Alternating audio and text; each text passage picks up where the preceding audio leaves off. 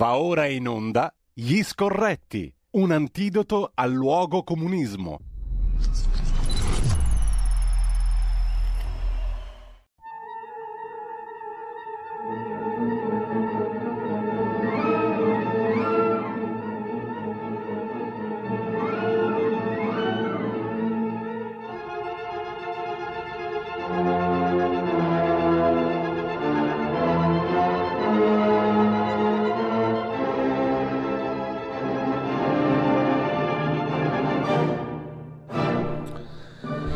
Ed eccoci qua, finalmente si è verticalizzato, è comparso in verticale il gran maestro Carlo Cambi, cerimoniere di questa trasmissione, Gli Scorretti, il cui menù vi ho già letto prima. Abbiamo un sacco di cose interessanti di cui parlare, delle quali parlare insieme a Carlo Cambi che vedo movimentatamente in collegamento con noi. Buongiorno Carlo e ballo di San Vito che mi ha piato.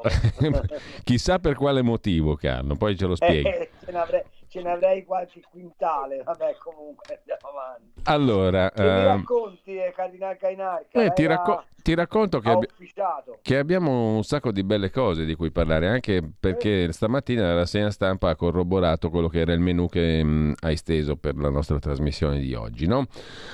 Allora, si torna a parlare di una cosa che già conosciamo, più o meno tutti, lo spread, eh, la ah. differenza fra i rendimenti dei titoli nostri e quelli dei meravigliosi primi della classe, i tedeschi. Eh, si torna a parlare di BCE eh, e parleremo però anche, lo accennavo prima, del professor Francesco Giavazzi, consulente del Premier Draghi che per procura sostanzialmente di Draghi ha attaccato la Banca Centrale Europea nella quale Draghi fu dominus, fu il presidente della Banca Centrale Europea. Cosa succede? Che Draghi sta per essere investito di ciò di cui aveva investito altri tanti anni fa, in primis l'Italia, perché noi ricordiamo che nel 2011 fu Draghi a firmare la lettera con Trichet che mise fuori dai giochi Berlusconi in no. virtù dello spread, portò Mario Monti e via dicendo.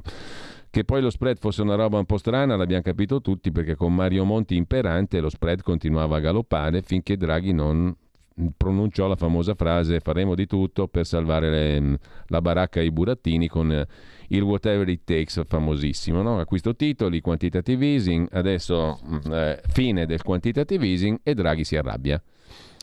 Tramite, sì, aspetta, tramite Giavazzi. Ci sono altre due cosette che vanno mm. ricordate e che io peraltro ho fatto in un pezzo per verità e affari un paio di giorni fa, è che ehm, Draghi, prima di lasciare la BCE, siamo nel 2018-2019, fece uno scherzetto anche al Conte 1, con uno spread che più o meno stava a livello di oggi, perché cessò gli acquisti titoli della BCE. Oggi, cosa che nessuno dice, tutto quello che ha fatto la signora Lagarde sono semplicemente degli annunci. Cioè il programma d'acquisto titoli della BCE non è affatto esaurito, si esaurirà a luglio. Quindi in questo momento lo spread sale perché stiamo pagando interamente la sfiducia dei mercati verso l'Italia e verso la politica economica di Mario Draghi. Questo so che è difficile da digerire per uno che è stato unto dal Signore, tant'è vero che il professor Giavazzi, primo consulente economico del Premier, si scaglia contro la BCE dicendo che è inopportuno il provvedimento per contrastare questa inflazione, mm. bisognava fare altro. E si attacca a che cosa? E cosa poteva fare d'altro la BCE? Eh, ma, eh, infatti ora vorrei arrivare a questa spiegazione. E, e su che cosa si attacca Giavazzi? Dice L'inflazione è un'inflazione da offerta perché mh, mancano le materie prime, ma soprattutto manca l'energia. Vedrete che l'inflazione rientrerà e quindi eh, noi con lo sviluppo del PNRR renderemo sostenibile il nostro debito, per cui la Lagarde poteva tranquillamente non alzare i tassi e lasciarci in pace. Peccato che non è così. E mi meraviglio del professor Giavazzi, che è un fine economista. Allora, punto uno. L'inflazione di fondo, che è quella depurata dagli effetti energetici sostanzialmente, in Europa sta al 5% e in Italia al 3,7%, quindi è ampiamente distante dal 2% che è l'obiettivo istituzionale che deve perseguire la BCE. Secondo dato, il PNRR, che è così salvitico l'ha scritto il governo quanto PIL può produrre e produce un 3,6% in sei anni. Quindi ritenere che una massa di debito di 2.750 miliardi possa essere dichiarata sostenibile anche con la piena applicazione del PNRR è una barzelletta nella quale crede soltanto Giavazzi. Ma faccio un'altra osservazione. Quello che si dimentica di dire il signor Giavazzi è che Draghi, col suo famoso Vettori Tax, ha drogato, ha mandato in overdose di liquidità i mercati. E oggi la BCE è costretta a ritirare quella liquidità in qualche modo, perché altrimenti con la Federal Reserve, che credo tra l'altro lo annuncerà oggi, un ulteriore rialzo dei tassi dello 0,75, i capitali fuggono tutti verso i T-bond, tra l'altro i tresauri sono arrivati a un rendimento del 3-4%, che è una cifra altissima perché riguarda il, il, il bot americano, giusto per capirci. I capitali fuggono là, eccetera, eccetera. C'è un'altra componente che nessuno ha ancora preso in considerazione, ma che io ci sto lavorando e sto cercando i dati, che lo spread in questo momento, oltre che arma politica, sia anche un'arma di guerra.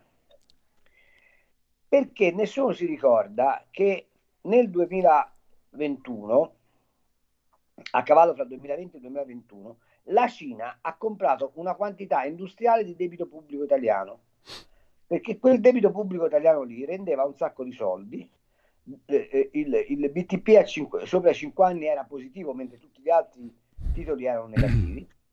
Eh, si disse comprano per fare investimento. Non so quanti ne abbiano comprati i russi ed è il dato che sto inseguendo, ma e se ci fosse l'idea che siccome l'Italia eh, too big to fail, cioè è, è troppo grossa per fallire in, in, Europa, ma è il paese economicamente più debole di tutti gli europei, se tu attacchi l'Italia, fai saltare il sistema europeo, eh, la famosa eh, atomica finanziaria che Draghi avrebbe messo insieme a, su insieme alla Yellen eh, sequestrando i fondi russi nelle banche centrali fuori dai confini mm, di Mosca che doveva far saltare Putin mm, è inefficace ma questa invece potrebbe essere una piccola bomba nucleare che senza spendere troppi quattrini perché basta che vendi a Manfranca cioè la Cina starebbe vendendo la Cina, la Russia, i paesi satelliti eh, di, di, quel, di, quel, di, quel, di quell'area potrebbero tranquillamente aver pensato che se sferrano un attacco in questo momento sullo spread italiano fanno saltare il sistema europeo. È una cosa di cui nessuno ha parlato, ma è una delle ipotesi che stanno nel novero. Una cosa è certa. Draghi ha un po' perduto il suo tocco magico perché i mercati stanno reagendo con questo spread a fronte semplicemente, come ho detto, dell'annuncio della BCE e quindi non a, a consolidata manovra e lo fanno largamente anticipando le difficoltà che il nostro paese avrà a sostenere il suo debito. Questo è il quadro. Allora Giavazzi poi può raccontare anche che Cristo è morto una colica di reni e pretendere che qualcuno ci creda, ma non è così. Tanto è vero che avrai notato, lo scrive oggi Giordano in maniera sarcastica, ma c'è un motivo abbastanza, eh, abbastanza plausibile dal punto di vista delle politiche economiche, che si rifà viva la coppia De Leonardis, Vinis Maghi, che tra l'altro sono anche marito e moglie, che hanno già cominciato a risuonare la gran cassa del MES. Il MES, come sapete, è il previncolo che la Troica può metterci addosso, perché il MES ha delle condizionalità molto alte. Ma attenzione, lo dico anche agli amici della Lega, andatevi a rileggere le condizionalità del PNRR perché in fin dei conti le condizioni del PNRR non sono così distanti dalle condizionalità del MES. Il fatto che il nostro amico Draghi vada in giro per il mondo ad accattonare gas, lo sta facendo adesso anche in Israele, ma non dia risposte sull'economia, secondo me è largamente sospetto. Questo vuol dire che MES o PNRR il destino è segnato? Il problema è che se te aggiungi al PNRR, il MES e poi dopo pure il Fondo Monetario Internazionale comincia a occuparsi di te, e, e, ci rimane di mangiare un bel piatto di moussaka e l'insalata greca è servita. Il professor Cesaratto, oggi intervistato sul sussidiario.net, prevede semplicemente questo. Dopo le urne prossime, stiamo parlando di quelle del 23, un Draghi bis, il commissariamento belle fatto dall'Unione Europea. Tu concordi? Non credo che andrà così. Mm, eh, appunto, ti domandavo, tu concordi o come la vedi? No, non credo che andrà così perché sono convinto che le elezioni ci saranno prima. A ottobre, in autunno? Beh, insomma, voglio dire, eh, i partiti, po- i partiti di centrodestra che stanno adesso al governo non si possono intestare la finanziaria che, che Draghi sarà costretto a fare. Perché Come... se si intestano quella finanziaria spariscono. Ed è esattamente l'auspicio del PD. Cioè, eh, siccome For- Fratelli d'Italia non ha da solo ovviamente la forza di eh, conquistare la maggioranza alle elezioni, vuole tenerli tutti uniti per farli affondare, rendere la situazione dopo le elezioni in, di fatto ingovernabili e rendendo la situazione ingovernabile fare il giochino che ha sempre fatto negli ultimi dieci anni. Cosa strana, peraltro nessuno si imputa ai disastri economici degli ultimi dieci anni quando il PD ha governato ininterrottamente, avendo anche la responsabilità dei ministeri finanziari. E cosa spera il PD? che dall'ingovernabilità nasce il nuovo governo non di unità nazionale perché non ci credono loro, ma un governo tecnico sostenuto dal PD nel quale loro infilano un po' di gente ed è il giochino scoperto che sta raccontando Calenda in giro, cioè basta ascoltarli questi, no? Perché Calenda vuole fare l'alleanza con, con Renzi? Perché sperano di conquistare un pezzetto di proporzionale e di costituire insieme al PD una minoranza di maggioranza relativa, scusate il bisticcio di parole, che consenta a Mattarella, il quale è stato ovviamente reinsediato al Quirinale esclusivamente a quello scopo, di eh, battezzare un governo tecnico, non so se a guida eh, eh Draghi, che, che, secondo me è destinato a pigliare il posto di Stoltenberg, ma a guida per esempio Cottarelli, nel quale il PD fa il bello e il cattivo tempo, come è successo con i governi Letta, con i governi Gentiloni, il governo Renzi e in parte anche col governo Monti. E questo è lo schema di gioco. Allora, qui il centrodestra si deve decidere su una cosa. Se vuole o non vuole togliere a questa gente eh, eh il governo del paese. Senti, Matteo Salvini... Però, mm. però dicevi? No, però eh, bisogna che a questo punto l'elaborazione sia di un piano di strategia economica compiuta. Quello che io imputo al centrodestra e lo imputo anche alla Meloni è che stiamo celebrando i fasti delle vittorie alle amministrative, poi quanto siano fasti lo vedremo. Stiamo celebrando l'implosione del magic moment di Mario Draghi, ma non stiamo minimamente costruendo una strategia economica alternativa che peraltro può essere basata soltanto su, su tre elementi, dimagrimento dello Stato, abbattimento della fiscalità e spinta allo sviluppo, non è che c'è un'altra strada. Ecco, dicevo, Matteo Salvini oggi al Corriere della Sera mh, più o meno colloca l'orizzonte del re dell'azione, ma anche lui a settembre, metà settembre, insomma all'inizio dell'autunno.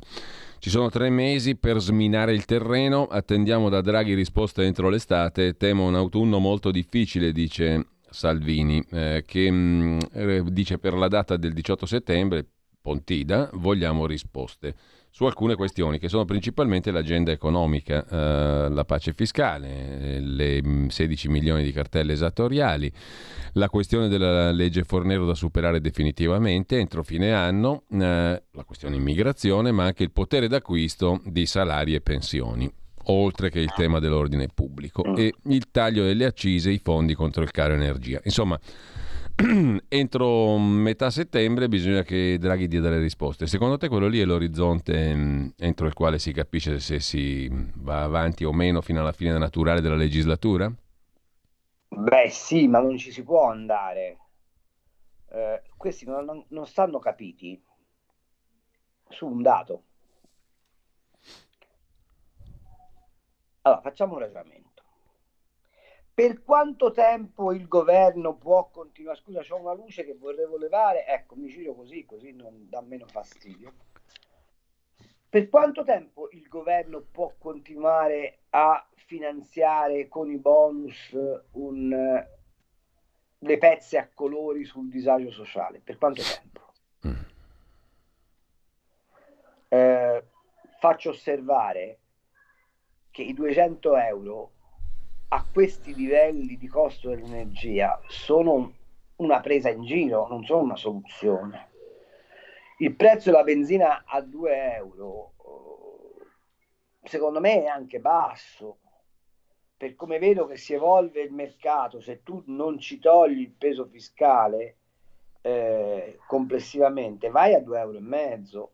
Ma la benzina a 2,5 euro e quindi il gasolio più o meno allineato significa un impatto sui prezzi finali del, de, de, dei beni indispensabili. Eh? Non stiamo parlando di uno che si compra il diamante Coinor per fare regalo di, di 25 anni alla moglie, eh, stiamo parlando del pane, stiamo parlando della pasta, stiamo parlando dei beni alimentari. Quando Giavazzi dice l'inflazione non fa un conto su una cosa straordinaria. L'inflazione alimentare è già a doppia cifra. Allora, do- dove vogliamo andare? Togli il cuneo fiscale? Perfetto, togliamo il cuneo fiscale. E come lo finanzi?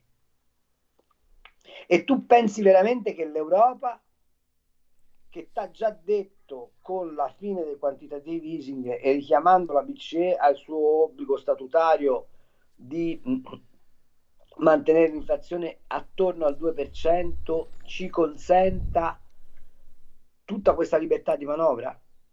Io non lo so, cioè può essere pure, eh, per amore di Dio, ma mi pare che Dombrowski, quando è stato?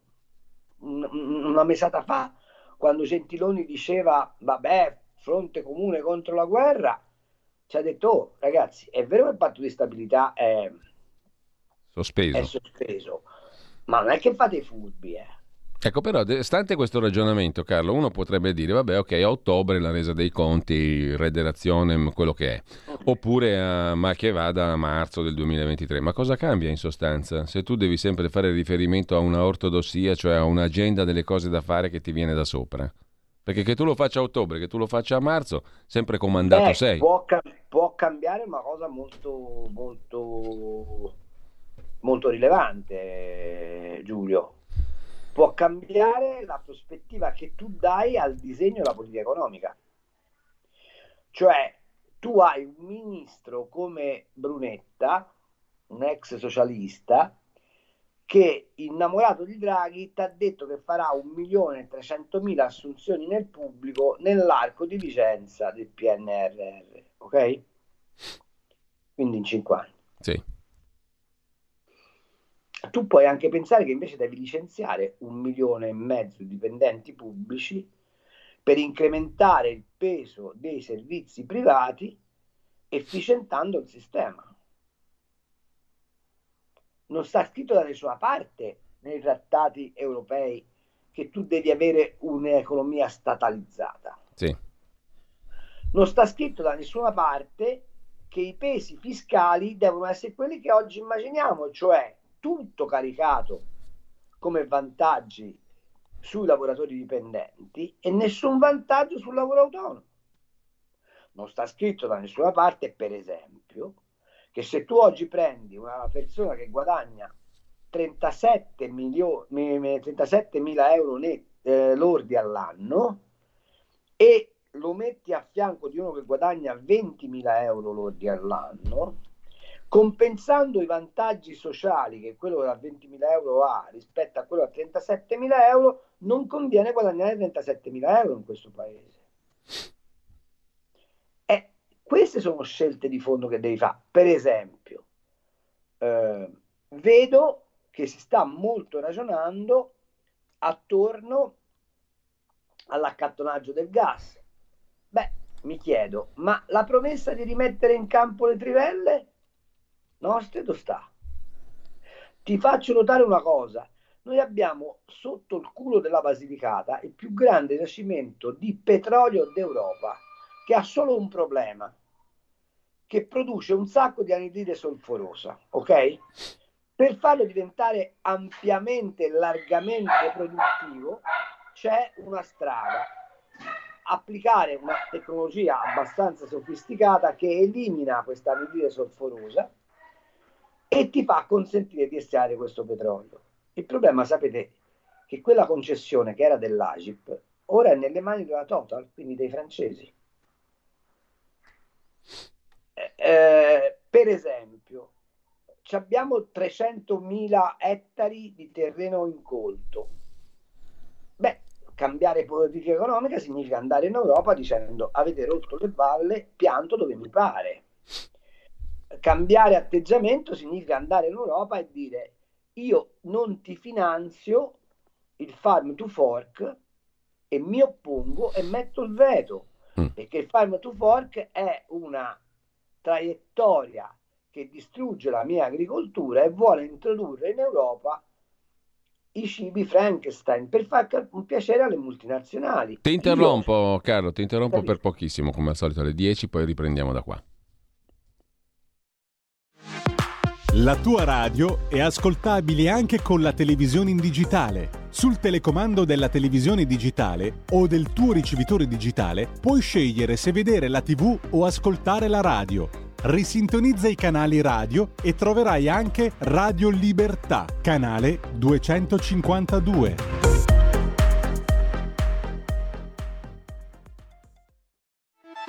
Stai ascoltando Radio Libertà, la tua voce libera, senza filtri né censure, la tua radio.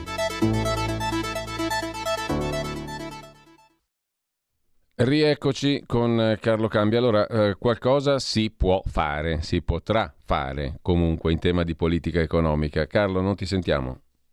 Dicevo, Eccoci. erano tutti esempi mm. per farti capire come pur stando dentro i vincoli, mm-hmm. se cambi orizzonte puoi tranquillamente cambiare traiettoria, tutto lì. Ecco. Semplice. Allora, um, un altro lato del ragionamento. Dopo queste elezioni amministrative, ehm, tralascio il discorso referendum perché va da sé, eh, dopo queste elezioni, allora il dilemma governo sì, governo no si pone più forte secondo te o no? Beh sì, si pone più forte, credo che si ponga larghissimamente nella base della Lega eh, dove credo, forse mi sbaglio, ma insomma, l'opinione mi pare più diffusa è andiamocene, e si pone in parte anche in Forza Italia, cioè Forza Italia c'è una parte burocratizzata che è quella che fa riferimento alle Carfagna, ai Brunetta, eh, diciamo la parte dei prenditori. Mm. Eh? Eh, ma c'è un'altra parte che è invece quella degli imprenditori che capiscono che stiamo andando a sbattere. E probabilmente il magic moment, il tocco magico di, di, di Draghi non funziona più neanche su questi. E secondo me anche in Forza Italia c'è un pezzo che tant'è vero c'era che si, chi ipotizzava una sorta di fusione di una parte di, o di diaspora di una parte di Forza Italia tutta dentro la Lega ma perché questo avvenga bisogna che la Lega sia attrattiva sul contrasto a questa deriva statalista che l'economia italiana ha preso. Quindi il dilemma è più forte che mai per il centrodestra, sì. ma quale centrodestra? Che centrodestra esce fuori secondo te o sta delineando? Ma guardate, io sono convinto che i toni muscolari della Meloni, che è persona molto intelligente, nascondono in realtà una, quello che faresti in qualsiasi trattativa, alzo il prezzo finché posso, perché poi quando mi metto al tavolino parto da una posizione, siccome so che devo cedere, eh, cedo, cedo di meno. Io non sono affatto convinto che la Meloni voglia assolutamente Palazzo Chigi per sé o per i suoi.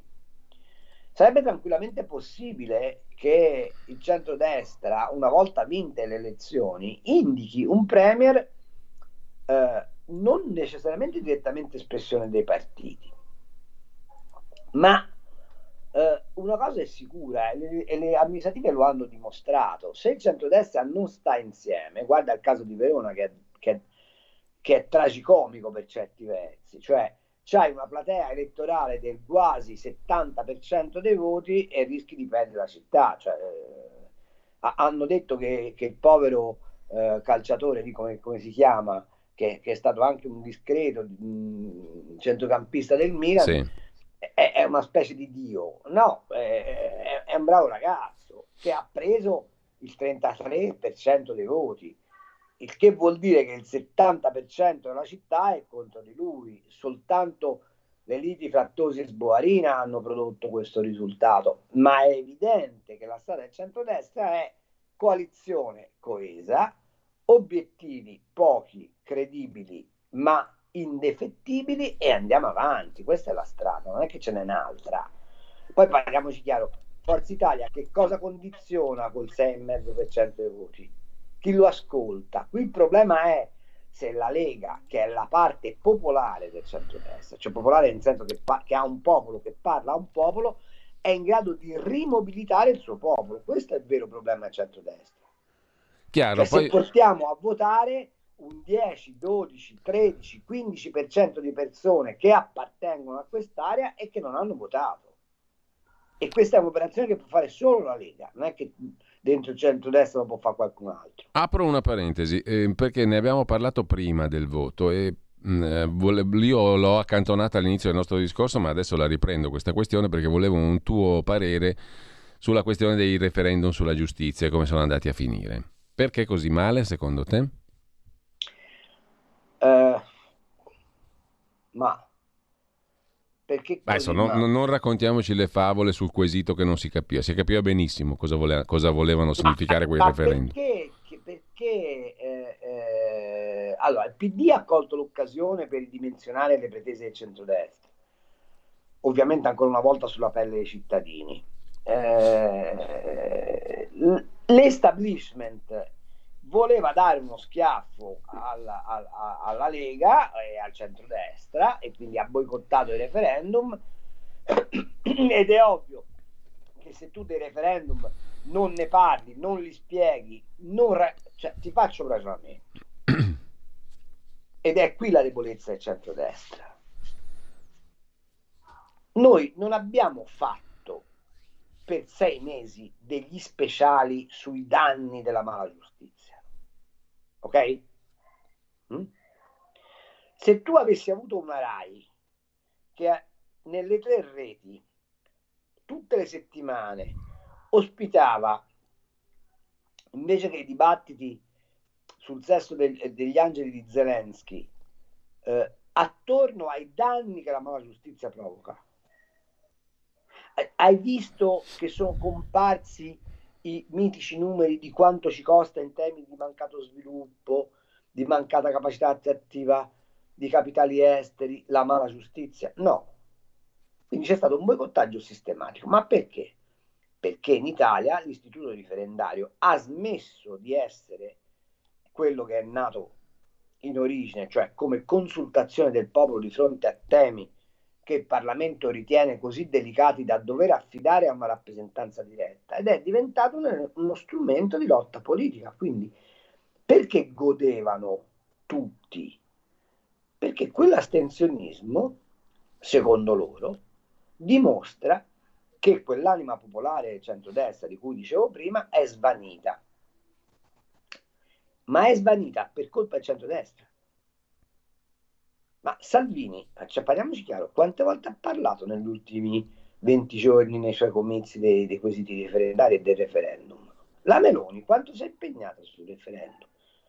A parte Berlusconi, che ormai poveraccio parla con, con una patata in bocca, si capisce che insomma, l'età eh, lo, sta, lo sta in qualche modo devastando.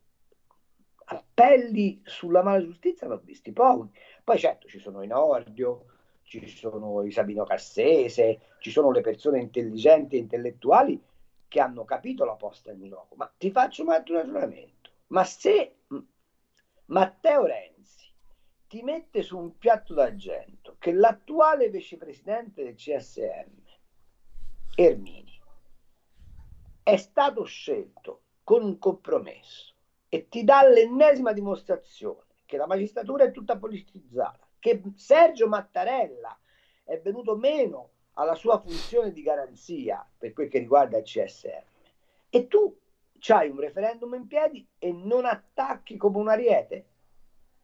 Ma c'è un esponente di primo piano della Lega che non sia Matteo Salvini che si è messo lì e di punta pa, pa, penso ai Molinari, penso ai ministri, penso a... e ha cominciato a gridare al, al, alla a, alla, all'offesa democratica? No, e allora è chiaro che poi dipendi. Eh, non è che perché i quesiti sono complicati, i quesiti sono complicati perché le leggi sono complicate, ma lì si poteva tranquillamente impostare la campagna sul codice binario. Sei contento della, della giustizia eh, in Italia? Sì, no. Se non sei contento, vota 5 sì, punto. Questo era il ragionamento. E temo che questo poi intralcerà una seria riforma della giustizia in qualsiasi dire- di- cioè nelle, nella direzione giusta, perché adesso non ne riparleremo più per un bel po'. Allora, parliamoci chiaro. In mm. quel governo ci sono due ministre volute da Mattarella che non rispondono a Draghi, non rispondono al Parlamento, non rispondono agli italiani. Rispondono solo al Quirinale. Si chiamano Cartabia, che deve garantire non un eccessivo scossone sulla magistratura, e la Morgese, che deve tenere sotto controllo. Ma te ti pare possibile che un ministro dell'interno che non riesce a far celebrare le elezioni a Palermo sia ancora al suo posto? e che soprattutto questo non, non, non susciti nessuna discussione. Eh, questo è il punto, perché evidentemente cioè, a, abbiamo dei super ministri totalmente sganciati dal consesso democratico che sono messi lì dal Quirinale e sono intoccabili e ci sono per una estrema garanzia di mantenimento dello status quo. Punto.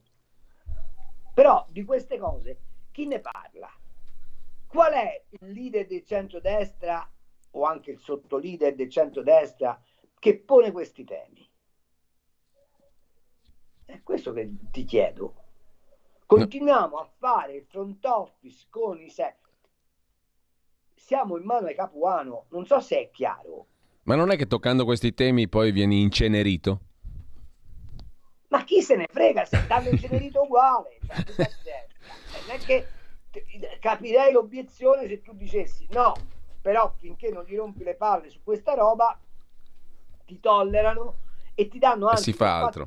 una mm. politica mm. tale per cui tu incidi. No, come alzi il ditino dicendo vorrei questo, te lo mozzano, eh, allora fammi capire.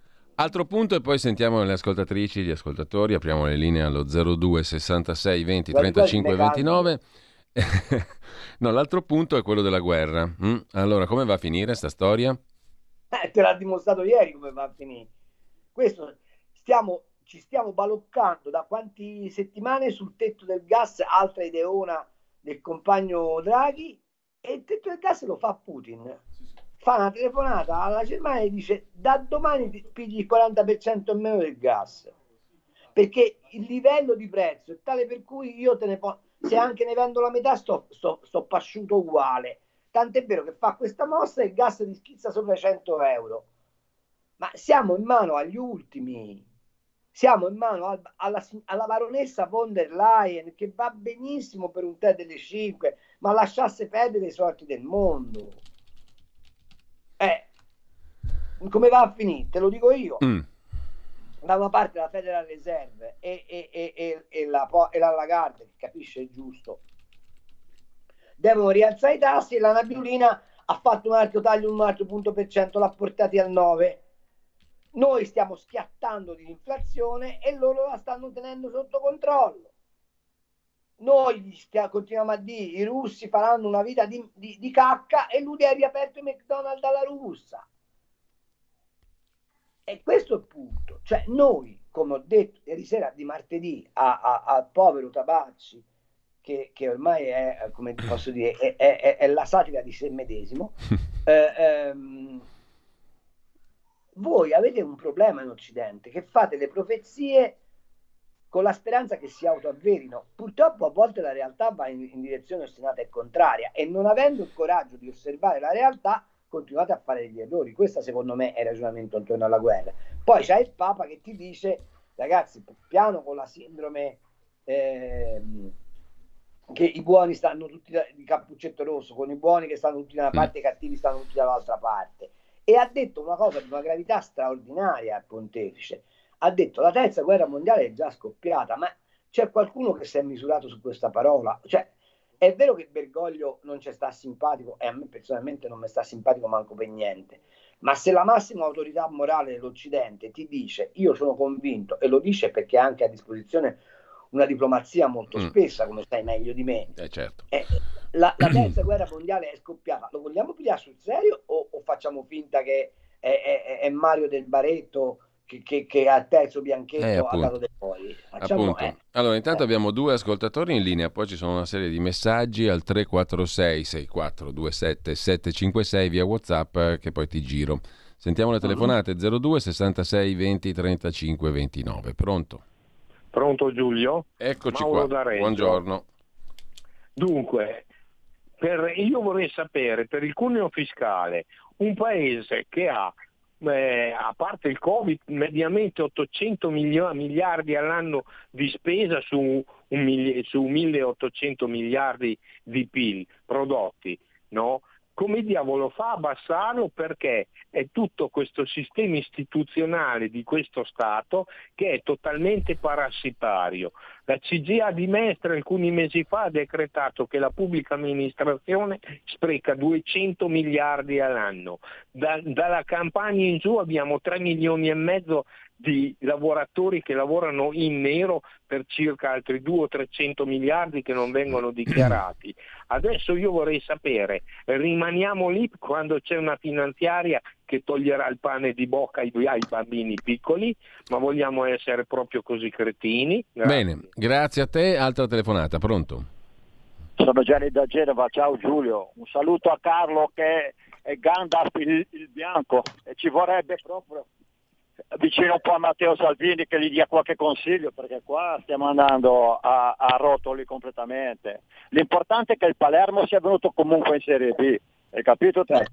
Io sono andato a votare come, come, come è giusto fare perché mi sono preso la mia iniziativa eccetera, la democrazia diretta non la si vuole manco ascoltare, quindi la colpa è anche un po' nostra di questa situazione e al più presto distante da, da questo governo. Cioè, non c'è niente da fare, la Lega deve ritornare a fare la Lega, rappresentare chi lavora e produce, un sistema liberale, autonomia e federalismo.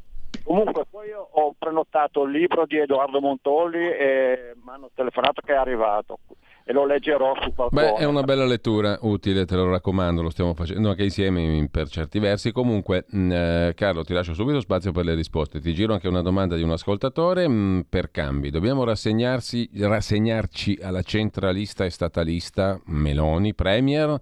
Cosa ha dimostrato finora? Le abbiamo tirato la volata? E poi ti giro le altre, le altre considerazioni, le altre domande. Intanto, um, prego. Allora, Carlo a, a Gianni e, e, all'altro amico devo dire che hanno ragione, non, non, cioè, onestamente a questo punto eh, noi, no, noi cioè, la Lega, il centrodestra, dovrebbe fare una sua elaborazione di politica economica, porla sul tavolo e dire o l'accettate o ce ne andiamo. Quanto alla Meloni statalista, sì è vero che la Meloni è statalista, però è anche vero che con lo statalismo eh, questa crisi non si inverte cioè questa è una crisi che si può invertire solo ed esclusivamente liberando energia economica e questo lo sanno anche loro. Certo poi ti chiederanno il sostegno alle classi deboli, eccetera, eccetera. Quanto al cuneo fiscale, c'è una strada per ridurlo. Vabbè, intanto sicuramente abbassare le pretese dirette fiscali, ma se noi facessimo una cosa molto semplice e dicessimo i contributi dei lavoratori che pesano sulla busta paga degli italiani in media il 34%. Per avere ah. sempre un'idea, pensate a 100 euro, 100 euro 34, eh, che è più o meno il conto in pizzeria per voi, vostra moglie e un figlio, quindi quel conto in pizzeria su 100 euro lo date all'Inps. La domanda è, ma siamo proprio sicuri che il sistema INPS sia alla lunga sostenibile? E che non converrebbe togliere quel 34% e dire al cittadino ti obbligo ad avere un'assicurazione privata?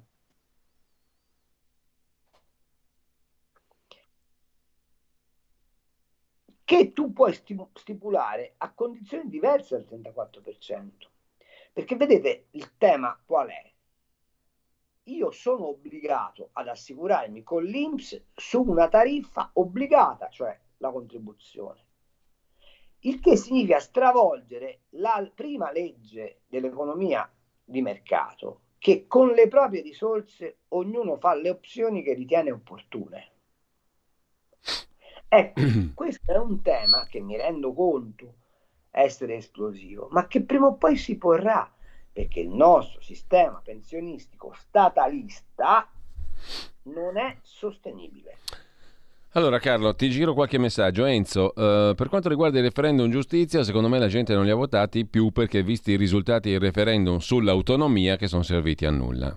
Risposta rapida, poi ti giro le altre questioni altrettanto rapidamente.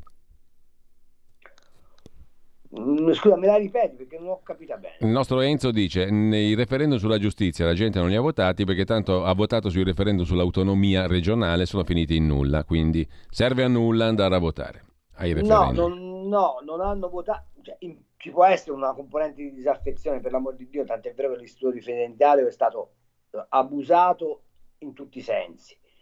Però io credo che in realtà ci fosse proprio una mancanza di informazione di fondo. Sandro da Cologno. Provate a spiegarmi, non dicono più allarme neofascismo in Italia, malgrado stia vincendo ovunque un partito teoricamente Beh, neofascista. I casi sono due, o la Meloni è il prossimo Beppe Grillo, un flop pilotato, o non è fascista. Ah, la Meloni non è fascista. e non è vero che non lo dicono.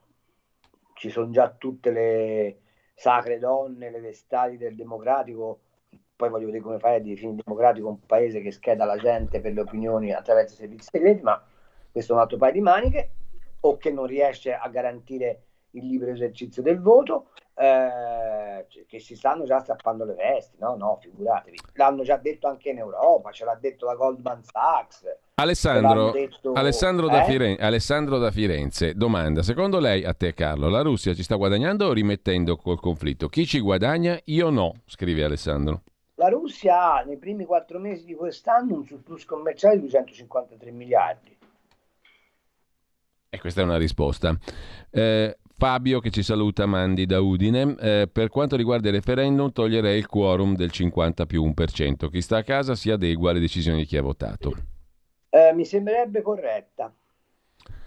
E ancora, e ancora Gino di Ostia, Maria di Sacile ci scrivono in coppia. È difficile darti torto, Carlo, sull'economia, ma tornando sulla politica è difficile capirci qualcosa. Aspettando tempi più chiari mi torno a leggere l'Iliade al duello tra Achille ed Ettore. Ettore assomiglia alla povera Italia nei confronti del pelide Achille, l'Europa. Ma se, guarda, tutti i paragoni sono possibili. Eh, non è vero che non ci si capisce nulla in politica, è evidente, c'è un blocco sociale che è rappresentato dal PD e dai, dalle sue ricadute che, no, che vuole continuare ad occupare il, il, il potere senza passare dal via del consenso elettorale. E quindi stanno lavorando per perpetuare, per perpetuare questo schema che peraltro è andato avanti dal 2011 a oggi.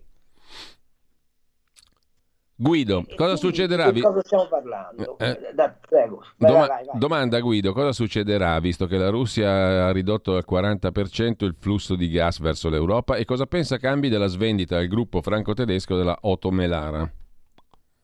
Beh, che la svendita del gruppo Otto Melara è, è, è, l'ennesima cifra di Draghi che si, che si dimostra, cioè non è, che, non è una novità, è, è un danno per il paese ma non è una novità quanto a cosa succede col 40% di gas in meno dato alla Germania, secondo me è un problema enorme, perché la Germania in Europa farà sentire ancora di più la sua voce grossa, perché la Germania comincia ad avere un problema di economia molto serio. Quelli hanno un'inflazione oltre l'8%, che per loro è ingestibile, o comunque inconcepibile. Se hanno il problema della transizione ecologica che piace soltanto alla Volkswagen in Germania, eh, che peraltro ha già fatto gli accordi con la Cina, eh, e, e hanno questo problema che se gli si ferma le imprese e loro fanno, avevano stimato che con metà del gas russo perdevano circa due punti di PIL, voi capite che in Germania quando gli tocchi il portafoglio eh, è una rivoluzione. Quindi si rivarranno sull'Europa, rivorranno il patto di stabilità molto velocemente, eh, cercheranno a quel punto di fare un'economia autarchica, e vedrete che le importazioni della Germania in Europa diminuiranno drasticamente. Allora, scrive un altro ascoltatore, Ivan, domanda, se facessimo una pensione assicurativa obbligatoria, privata, togliendo quella statale, i soldi versati finora che fine farebbero? Si restituiscono ai legittimi proprietari.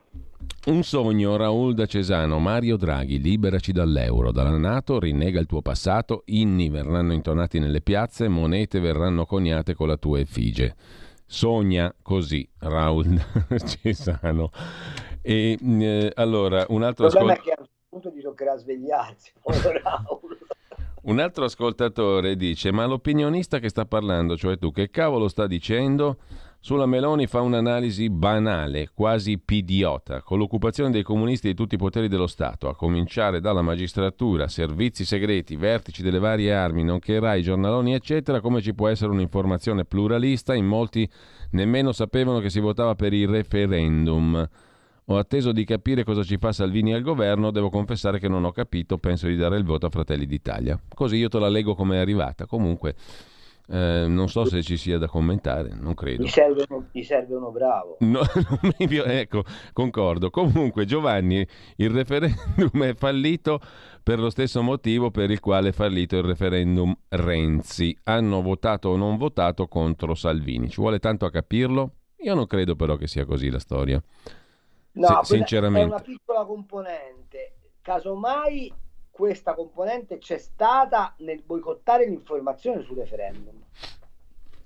Ed è la motivazione del silenzio sul referendum. Ma, ma, in realtà però il centrodestra gli ha dato anche una mano eh, a, a, a, questo boicottaggio perché dai, diciamo è, abbiamo... è, stata impostata veramente male, come dicevi tu prima, eh, questa campagna elettorale condotta malamente, le argomentazioni sono rimaste sullo sfondo sono rimaste sullo sfondo. Silvio Brescia è dell'ultima perché poi dobbiamo salutarci. INPS non sostenibile, te credo. Il professore, virgolette, Monti ha buttato dentro l'INPDAP. Se la facciano gli statali l'integrativa. Sì, è in parte vero, ma l'INPS è insostenibile per una, un'altra serie di motivi. Intanto ha un numero di personale per gestire le pratiche che nessuna compagnia assicurativa privata eh, contemplerebbe nei suoi organici Secondo, la permeabilità fra il comparto assistenza e il comparto previdenza è eh, mortale per l'Inps. Dice ma le hanno separate? Sì, ma il problema qual è? È che se tu utilizzi i prepensionamenti come ammortizzatore sociale, quelle, quelle, pensioni non sono pensioni che puoi imputare al sistema previdenziale, quelle sono pensioni assistenziali. E allora, se tu vuoi abbassare il cuneo fiscale, devi rendere efficiente il contributo che paghi per assicurare il sistema pensionistico. Dice, ma poi comunque quelle pensioni andrebbero pagate con la fiscalità generale, quindi si aumenterebbero le tasse. È vero, ma quelle tasse che tu vai pagando per mantenere l'assistenza le estrai dal PIL complessivo, non direttamente sul costo del lavoro. Quindi mm. se abbassi il costo del lavoro o se preferisci lo abbassi rendendo più efficiente la busta paga e quindi liberando ricchezza, ricchezza capacità di spesa del dipendente, tu hai un innesco di circuito economico virtuoso ed è questo innesco di circuito economico virtuoso che ti consente di fare un prelievo fiscale maggiore con il quale vai a pagare quel pezzo di pensioni assistenziali che dovresti pagare. Il punto è che questo cuneo fiscale non solo ha un effetto devastante sulle buste paga, ma ingessa il ciclo economico. Cioè, e quando sento parlare di salario minimo, che è un'aberrazione, ma, ma lasciamo perdere, magari ne parliamo un'altra volta. Sì. Quello, quello che, che, che, che, non torna è la logica del salario minimo. È il dire io non sono capace di agire su, sul vero elemento che fa aumentare i salari, i salari, che è l'aumento di produttività. Ma per avere aumento di produttività tu devi avere efficienza di sistema economico eh, siamo alle solite. In Italia noi i problemi li pigliamo dalla coda e non dal allora, capo. se tu un serpente lo prendi dalla coda, quello ti morde. Carlo, se lo dal capo sta fermo. Questa è la differenza. Ci dobbiamo salutare qua. Mezz'ora, tra mezz'ora vertice d'emergenza della Banca Centrale Europea dopo il balzo degli spread, scrive eh, l'agenzia. Un, un, un recovery ad hoc per l'Italia il che aprirà la strada ad una serie di condizionalità in termini di eh, eh, ehm, sostenibilità del bilancio italiano che ci ammazza, lo vedrete. Allora, Carlo, ti salutiamo, grazie, buona mattinata Compagno e a domani sera 19 ufficio cambi. Ciao ragazzi a tutti. Qui Parlamento. Ha chiesto di parlare il deputato Gianluca Cantalamessa, ne ha facoltà. A lei la parola. Grazie Presidente. Eh, la frase che diceva prima l'onorevole Rotondi è una frase che mi ha colpito molto. Quando morirò continuerò a parlare e credo che sia la misura della passione del, del Presidente De Mita. Io non ho condiviso tutte le battaglie con la sinistra democristiana, ma non si può non dire che il Presidente De Mita è stato un gigante della politica italiana. È stato un gigante non solo per i ruoli istituzionali, ma per i ruoli di partito che ha avuto per circa 15 anni da segretario, da vice segretario, da Presidente della Democrazia Cristiana, che comunque è stato il più grande partito al 40% per 40 anni e lui gran parte di questa eh, periodo storico lo ha vissuto da eh, signor protagonista. Un'altra cosa che ricordo e, e credo sia emblematico e gli vada dato atto, l'attaccamento quasi carnale alla terra, il fatto alla sua terra, il fatto che abbia fatto il sindaco fino alla fine dimostra insieme a una frase bellissima che disse che dalla politica non ci si può dimettere come non si può chiedere a un poeta di non scrivere più poesie, credo che rappresenti, oltre la doverosa gestione del potere che fa un politico, anche quella, quella vena romantica che accompagna chi fa politica per passione. Qui Parlamento. Avete ascoltato Gli Scorretti, un antidoto al luogo comunismo.